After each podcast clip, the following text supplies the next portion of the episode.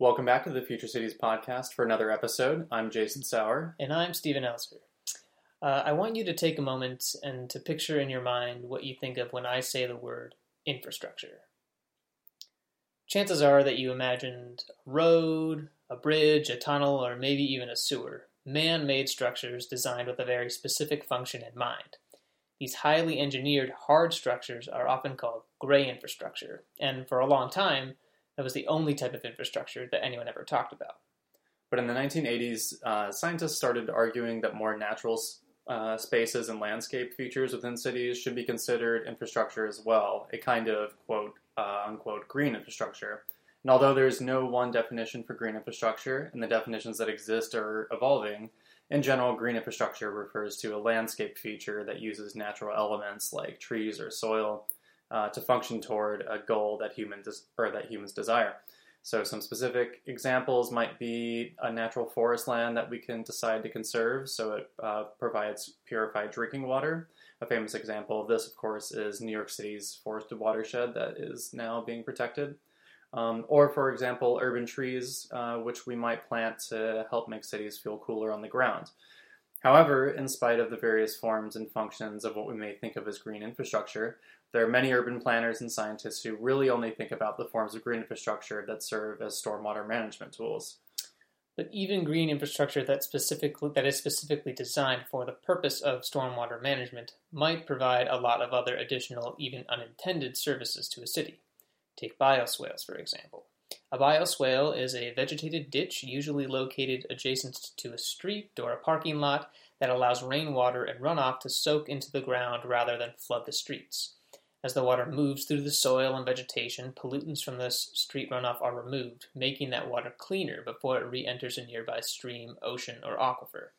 In addition to the stormwater management services, though, bioswales can also promote biodiversity, can be aesthetically pleasing, and can even produce cooling shade, depending on the selected vegetation.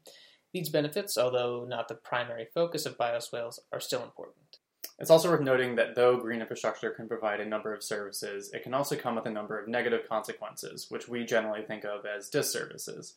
So, for example, a pond designed to control floods can also be a sort of breeding ground for undesirable organisms like mosquitoes. Um, and urban ecologists and city planners have increasingly been interested in studying, designing, and managing for the whole suite of services and disservices that the spectrum of gray to green infrastructure provides. And so research has shown, for example, that traditional gray infrastructure generally provides a narrower range of services than green infrastructure, but gray infrastructure can obviously be very effective at what it is specifically designed to do. So drainage pipes are extremely good at moving water quickly, and though there are green infrastructure alternatives, not much can really keep up with a well-engineered drainage pipe. Green infrastructure, on the other hand, though, generally provides a much wider range of services than gray infrastructure, and that includes ones that are very difficult to engineer. In this episode, we're going to explore the role of urban wetlands as green infrastructure in Valdivia, Chile. Valdivia is a city in southern Chile located in a highly biodiverse region at the meeting point of three rivers and only about 10 miles from the ocean. In 1960, a 9.5 magnitude earthquake, the largest ever recorded, caused a large subsidence in the city, making way for a network of wetlands. Since then, the city has variously conserved, managed, and filled in the wetlands as Valdivia has grown. These wetlands can be found all across the city, from the urban core to the river's edge, and they provide a large range of ecosystem services. Blackberries, especially like the edge soils around the wetlands, and you can eat them right off the plants. Some people still practice native weaving using wetland grasses. Uh, they are also home to many species of lizards, frogs, birds, and plants that you would not find in other places. Biodiversity in wetlands can, in turn, contribute to city residents' sense of place their home is a place where you can find all of these things, and they can take comfort in that. The Blackneck Swan, for example, is a cultural icon for the city, and there's even a brewery named after it. So, to better understand the wetlands and their role in the city, we decided to talk to two practitioners in Valdivia that are both working on the wetlands on different projects and in different capacities, uh, but with the same broad understanding and approach toward wetlands as green infrastructure. One of our guests will mention an environmental disaster involving the black-necked swan, so we just want to give you a little bit of information about that event. In 2004, a pulp mill opened up north of Valdivia along the Cruces River. Discharge from that mill was released into the river, which then flowed downstream into nearby wetlands, and this discharge contained many pollutants which harmed the wetland and was ultimately responsible for the death and migration of thousands of black-necked swans. We'll hear more about the significance of that in just a bit.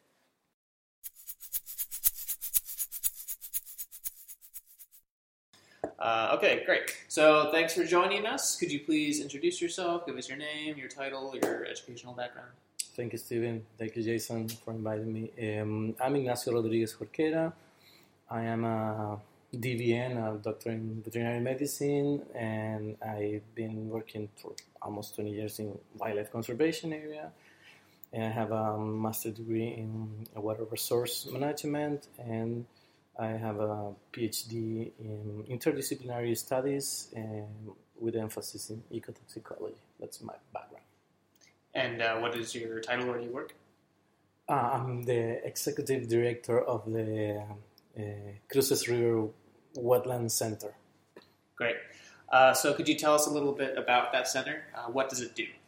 Well, the, the Rio Cruces Centro Humedales Rio Cruces or Cruces River Wetland Center is um, a, conser- a wetland conservation center uh, which uh, mainly um, aim is to um, produce information, so do research, uh, do environmental education and environmental awareness, and do um,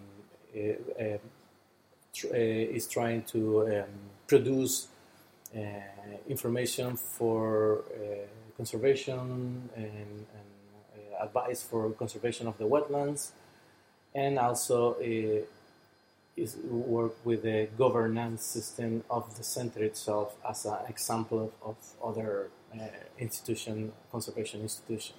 So I have these four uh, pillars. Pillars. Thanks. yeah, you said it earlier in Spanish. just, remembering. um, okay, great. So, uh, why is it important to study the wetlands in the context of uh, Valdivia? Uh, well, we, we were just discussing this. Uh, Valdivia is a wetland city. It's surrounded by wetlands. Indeed, we are over the wetlands. so, uh, it's a particular city in that sense, uh, since wetlands are everywhere and is so um, is, you have const- constantly this um, discussion about how to develop the city and how to do development that people wanted. Uh, and at the same time protecting the wetlands, which give us a lot of benefits. And uh, historically, we do not have that sense of wetland protection, which uh, I believe um, started uh, at least at the, I will not say massive level because it's not yet massive, but at least it's in the press and it's more known uh, after the 2004 uh, whole ecological disaster in the Cruces River, and people started to um, realize how important are these systems for for, for human being, for human well-being. Um, yes, and now we are in that phase where we already know how bad can be uh, to pollute or to don't protect some uh, particular wetlands, and you will just it's just matter to go around the city and and see how typical it is to see wetland fillings or wetland or develop developing uh, develops of uh, infrastructure over wetlands, and you already feel that we need to do something more, or at least do something to protect those wetlands. Uh, it's, it's, it's very interesting how we need to discuss this in with all the aspects, technical technical aspect, uh, uh, or political aspects, economical aspects. Since we have uh, 16,000 of wetland sectors in the city, and this is a city that uh, needs develop.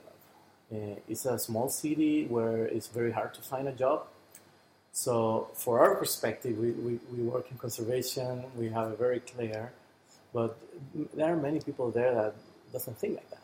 They wanted to, to build things, and building things, you create jobs, and then you need uh, industries. So, that makes this uh, an opportunity to uh, perhaps uh, put there in a different strategy of development.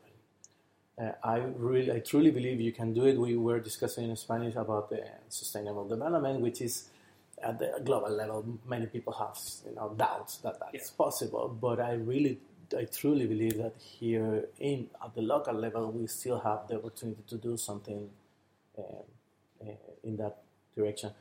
It will be hard because uh, I, I, I also truly believe that we inevitable will lose some wetlands, but I think we can manage to at least keep a network of uh, wetland preserve plus do network uh, wetland en- enhancement uh, if we are losing uh, wetland that are more critical. For example, if we need to build a, a road or a hospital or whatnot. So I think there are options to, to, to manage this. It will be, mm, I, the problem is we need to have information. I know your both of your work and you're doing a great work in, in producing very key information, and not just because uh, it's demonstrating how wetlands are critical for society, but, but also because it's here. it's local information for the local wetland that you live nearby, and that produces a different effect in, in, in people. So I think that's that's Valdivia. Valdivia is a key place to, to study wetland, and, and I really hope, and we are doing lot of work, and we are really commit committed to be a reference uh, wetland center with, within a few years, hopefully. Great. Yeah, could you talk a little a bit about some of the work that the center is, is doing or working on right now? Okay, yes. Um, well, we are we are about to have the first year of our, complete staff. The Wetland Center started before, uh, about two years ago, but uh, the four people staff, which is the, the core of the Wetland Center, uh, is been working for almost a year, and we have within that year uh, focusing our work in uh, the governance of the center, which is very important, like uh, bylaws and, and organization issues. Uh, in terms of uh, research, we launched this um, research program, which is a five-year research program with about I don't know in dollars, it might be like about two million dollars fund with the aim of uh, produce information uh, in mainly in the Cruces River wetland, but we are truly believe now we need to open this hopefully nationally or maybe regionally. We are discussing that. Uh, in um, environmental education, we are very um, uh, we are in the phase of planning since we started the last part of the year. So now we need to uh, do a diagnosis of uh, the schools mainly around Valdivia. We already know how many there are, where they are, and why we are doing that because there are many other environmental education programs. So we don't want to spend money in the same things that are already there. We just want to be like a center of, of that and try to uh, push it towards the wetland conservation since, as I told you, in Valdivia wetlands it might be the main ecosystem type that you will find. Yeah. Um, in terms of um, the um, um uh, conservation management, we are working with CONAF mainly in the sanctuary to uh, collaborate with them with information uh, known or uh, research that we can do for improve the management plan they are doing. Uh, we also are, we have this um, wetland repository, the, the wetland library, which we will launch soon. I, I, I, believe in the next three months we should have it in on the web page. Um, we are doing a lot of work with the aquatic birds. We love birds, but we also know that birds are like a the first door that you open to do conservation. They are everywhere, are very charismatic. Just the black neck swan thing demonstrate that and uh, with that, we are uh, doing census of uh, aquatic birds, and we are also doing tourism research. I also forgot to mention we are working in the uh, code of ethics for bird watching, which was part of a list of um, to-do list that came out after the first um, avitourism uh, bird watching uh, conference that we co-organized here with the Tourism Institute. So is that the approach? Like, okay, we want to do a meeting, but we want to take something back from that meeting and we want to publish. From that meeting, we already sent a paper, an environmental education paper about bird, the power of bird watching. And we got the code that is outside. I invite you to go there and it's in Spanish, but if you want to answer in English, it will be totally okay. and we didn't have that. And, and talking about that code is like talking about this is the way to do uh, sustainable development or uh, uh, uh, the bird watching is very particular because you, you get some material benefits, money, just because you are watching birds. So I think that's very powerful. But it's not just bird watching.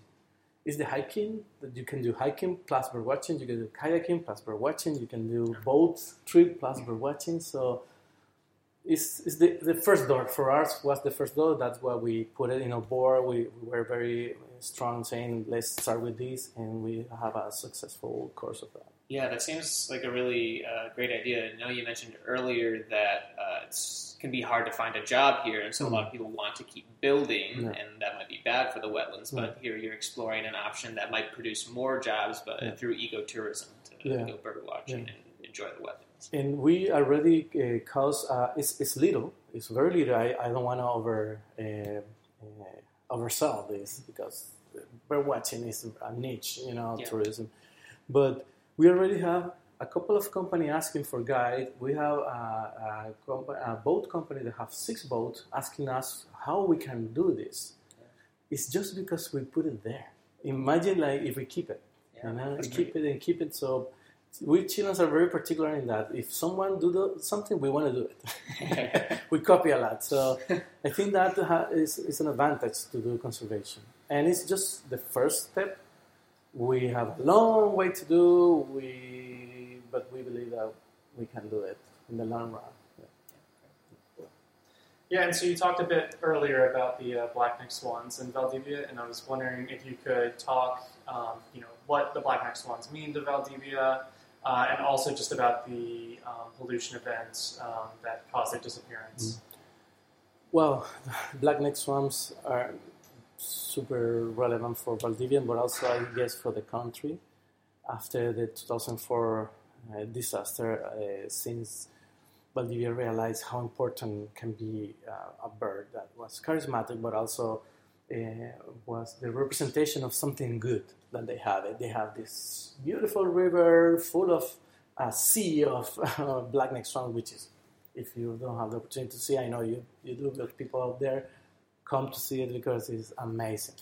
It's a different, sure. yeah, it's a different experience. I, am a bird watcher. I'm sometimes I'm a lister and just want to see new species, but being in a kayak, quiet, with surrounded by I don't know 450 I mean 50 or 100 of black-necked swans is something you know? yeah you, you will it's not incredible. be yeah, yeah, it's incredible and and that richness that power it was lost for a while unfortunately it's recovering but I think society here felt that and went out to say no this is not possible and that was very fortunate for everyone because that not just create the wetland center as one of the measures, but also create an awareness and um, a change in the institutional, the environmental institutions in Chile. So it's something that is happening in other parts, but this might be one of the, or, or the uh, tipping point, perhaps, of, of, the environmental movement. So that, that important it is. yeah. Right. And you talked uh, earlier a bit about how you feel that this sort of event and the disappearance of the black-necked swans helped to elevate uh, awareness of the mm-hmm. importance mm-hmm. of the wetlands um, to the city, but also to the country in general. Mm-hmm. Could you mm-hmm. talk about, I don't know, some of the changes that happened? You talked about um, your center being formed, but I mean, what are the other, even just like more informal attitude changes and things like that? Yeah, well, the, the, the institutions um, start to review their, their process and their bylaws or their uh, structures from this because, for example, maybe you don't know this, but this might be the only case where um, um, company is sued by the state of Chile or the government of Chile. It's a state of the government. Let's Yeah. put it like in that way, and they won, which is something kind of odd. Now we have more of that, but by that time, and but the more uh, different difference, uh, the more different thing is money came back to the region. We are a very centralized country, so and money came back not just to the region. For money was used to, to protect wetlands, to know wetlands. So for better or worse, uh, that thing is unique, and I expect, uh, and I, you can see it already, uh, better outcome compared to the money go to a pile of money, and then who knows who, in what kind of uh, you know, activities yeah, will be used. So that's one change. Thanks for joining us today. Uh, could you please introduce yourself and uh, your title? Okay, thank you, Jason. Thank you. My name is Cristobal Lamarca. I am an architect and MG in geography and geomatics. And nowadays I am the executive director of Activa Valdivia. Great. Uh, could you tell us what is Activa Valdivia? Uh, well, Activa Valdivia is the result of uh, a longer process, uh, starting like maybe 10 years um, ago with Vision Valdivia. It's a union of uh, private sectors that they try to improve the city in different kind of ways, like especially in the nautic abilities of the city, like building docks for for for small boats, uh, trying to set some places to uh, to row uh, more safe. And one of those projects was to build a governance in the city that joined the public, private, uh, academic, and social sector. Because the city is not so big, so you can get those uh, people with some representativity in one table and talk about how to improve the city. That work, uh, it's called the Consorcio Valdivia Sustentable CBS. The CBS, it's been now like eight years uh, working. It's a monthly meeting, and after four years of that, uh, they decide to to set like a technical office or an agency that can make the things that they talk or the projects that they mention uh, get done. You know, get, and that's why Activa Valdivia get born. You know, um, nowadays uh, the CBS still works as the directory of the of the office, and the office have to work with different public sectors, social and academic. But that's why we are also involved in the UREX network. Great. Thank you. So uh, we wanted to talk to you a bit about uh, wetlands and green infrastructure. Um, and so, how do wetlands fit into Activa Valdivia's vision for the city? Uh, well, we we saw Valdivia as a very unique place, uh, as a city different from the other ones in Chile. Here in Chile, most of the cities are very similar in the urban context. I mean, they are uh, checkboard um, plots that they have only square um, big apples. I don't know how you say manzanas. in- Neighborhoods. Oh, yeah, neighborhoods. neighborhood, yeah. so that they're all square. And here in Valdivia, they are different because the that doesn't fit. So they the wetlands like draw the city, the beginnings of the city, and all the boundaries that they are very um, organic shaped. They are not like so geometric. So. Uh, the Activa Valdivia sees the wetlands as the main uh, builders of the city and how the cities start to fit in between those uh, wetlands that uh, some of them are being urbanized and some other ones not but uh, that's like the ADN of the city for us the, the wetland Could you tell us a little bit about the project in the Las Animas wetlands? Uh, yes, this um, well, Activa Valdivia work in different um, axes of development, social cohesion, um, use of the public space uh, per se, like in the streets. And one of them is uh, to try to have more green areas in the city because Valdivia is surrounded by forest and uh, very beautiful uh, naturescape. But in the city itself, there we have not so many trees, not so many green plazas. Only we have some parks, but they're like more in the borders of the city, and as well as the wetland. But in this case, uh, there is a wetland really um, well placed in the city. It's surrounded by already uh, urbanized areas. So with this, we are trying to uh, set the idea of a more dense city instead of sprawling new neighborhoods, and uh, it's uh, a riverside of this place. So uh, the main object is to mitigate the the, the urban floods because of uh, excess of rain in the future, as you have modeled, and that's the main um, reason why we are trying to do this.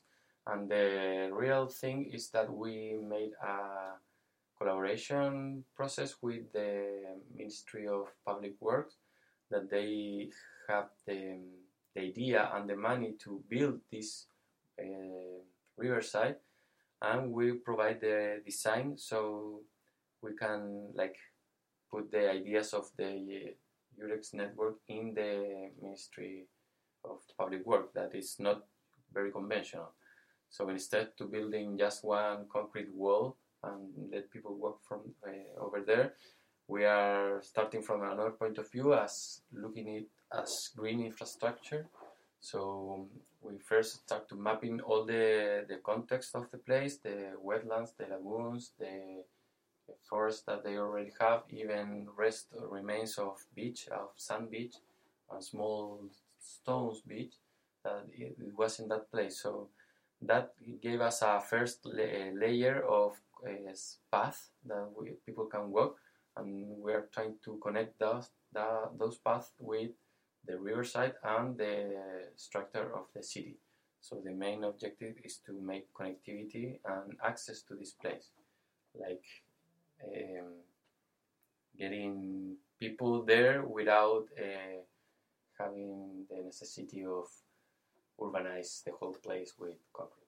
Well, we are trying to set uh, two uh, layers in the two uh, maybe stratos in, in, the park. One uh, not floatable and one floatable.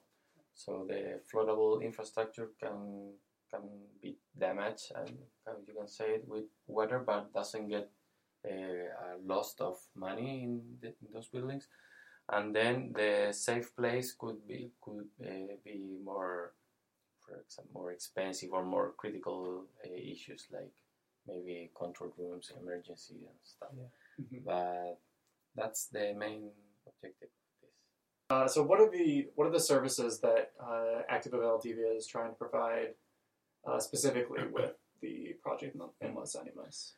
um, well the main um function or, or, or maybe sign is to build more compact cities so that's why we are renovating a place that already exists know, that's the main issue but then there are a lot of different functions. Uh, first to give access to the people to this place. It's a very close uh, nearby place but without access. So the first function is to get access to the people fro- uh, to the river and from the river as well. Um, also, we are not uh, tearing down any tree over there. Actually, we're trying to put more, so trying to contribute to the world completely uh, in the CO2 task. And the place has a lot of uh, history. Uh, nowadays, with nobody is uh, using it, but before it was a, a, a beach in, in summertime, a river natural beach. So that the, the benefit of that will be to decrease the can, the amount of cars, the private cars that go to the nearby coast here every weekend and get uh, traffic jams, uh, etc. All those problems, and also the cultural like the heritage of the place, about some important battles that were there, uh, some fortifications that there. So there's a story that we can tell through this interpretative path, and that could be like a function of, of um, environmental and cultural education that this place could provide. And uh, well, of course, uh, we have to wait to a very uh, uh high uh, precipitation days or, or a flood for some ways to, to test it as a mitigation part for urban uh, flood. And well, decreased temperature and all the things that green areas provide. But those are like the main things that we are trying to achieve. I guess I had maybe one other question. So, do you feel like this Las Animas project represents uh, a distinct change in thinking about green infrastructure or treatment of the wetlands or incorporating the wetlands into future plans of the city? Uh, or what do you feel is unique about this project? No, I think it's actually yes. It's a different, it's a shift of paradigm in how to how to solve public space, and also uh, this specific uh, place is not only a wetland because it's also a riverside, and the riversides here they are being all treated with concrete uh, defenses. Yeah, they're hard. So I think this would be one of the first uh, projects that could try to do it in some other way, and I think that's why it's a good example to to present it as a green infrastructure instead of a, a gray one because the benefits are um, well much bigger much wider than can only a well provide. And I think that the, the we're happy to to be able to cross the scientific knowledge, for example, that the UREX network can provide us, and to put it in a legal form to work with the public ministry uh, in Chile that they are all, it's like a big machinery building roads and and ports and we are able now in this project to, to connect those two worlds, the scientific and the public one. And the design is made with private money and the, the, the building of the park will be with public. So we are connecting all the dots that the CBS has always tried to do. So I think we're, we're just starting the design, but we're very enthusiastic with this project. Yeah. There are many other organizations and people here in Valdivia actively discussing the current and potential uses of wetlands, as well as the threats against them. And unfortunately, we of course didn't have time to talk to all of them. But one example of these left out organizations is the Citizens Network for Urban Wetlands, which is a group that argues for the protection of the wetlands under the law, and they also organize events to get more people engaged in general uh, wetland conservation activities. Uh, there are also scientists here that are studying the wetlands, ourselves included. Uh, we both received a USAID grant to study the wetlands here in Valdivia, and we've been here since May studying them. My research has been focused on quantifying how the amount of surrounding impervious surfaces affects water quality and water purification in the wetlands. Recently, I've also sent a survey to practitioners asking about the general perceptions of the wetlands and the ecosystem services that they provide. And I am monitoring the wetland water levels and soil water content so that we can better understand the nuanced ways uh, the wetlands provide Valdivia with flood protection now, and how the wetlands might offer even greater flood protection services under changing climate conditions in the future. In your own city, there are probably many forms of infrastructure that lie toward the green side of the spectrum, like parks, uh, which serve a variety of design functions like recreation and gathering spaces. And the future of those spaces, like all spaces in cities, is contested. So when there are discussions of converting the form and function of these more green spaces in order that they might serve other functions like housing or industry, uh, make sure that the people involved are taking stock of all the manifold uh, benefits of green or greenish infrastructure. And as is the case in Valdivia, you may not be valuing something like biodiversity as much as you should, and to paraphrase a Counting Crows song, you won't know how much it's worth until it's gone. Further reconverting these spaces might not be fully possible. Some services might be lost forever, or even when it is possible, it will likely be very expensive. Anyway, we hope this episode was useful in understanding what green infrastructure is, how we use it, and how to think about what it's providing for your life and the lives of those around you. See you next time. Ciao.